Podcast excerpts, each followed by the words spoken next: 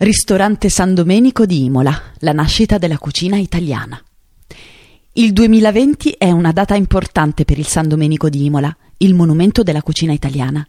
Compie 50 anni. Per capirne la storia vi dobbiamo raccontare chi è Nino Bergese. Nei primi anni del Novecento, in un'epoca in cui non esistevano i ristoranti, Nino entrava nelle cucine dei nobili e dei ricchi che avevano bisogno di personale per organizzare ricevimenti. La seconda guerra mondiale spazza via tutto.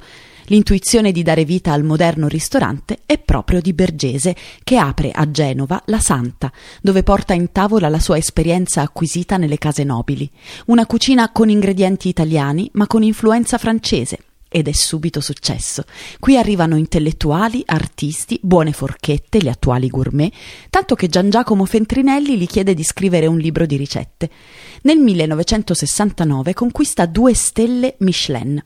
Nino incontra il San Domenico negli anni 70, quando Gianluigi Morini, cultore d'arte, appassionato di cibo e cultura oltre che di vini, è alla disperata ricerca di un cuoco e l'amico Luigi Veronelli gli consiglia proprio Nino Bergese.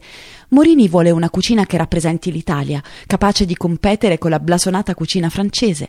Nasce così il primo ristorante italiano che impone la cucina italiana in tutto il mondo.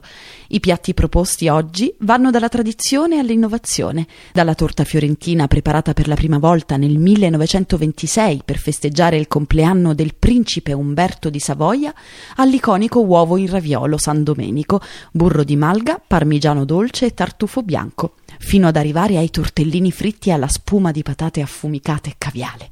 E per confermare che cibo è cultura, si mangia fra opere d'arte di Alberto Burri, Mario Schifano e Giuseppe Capogrossi.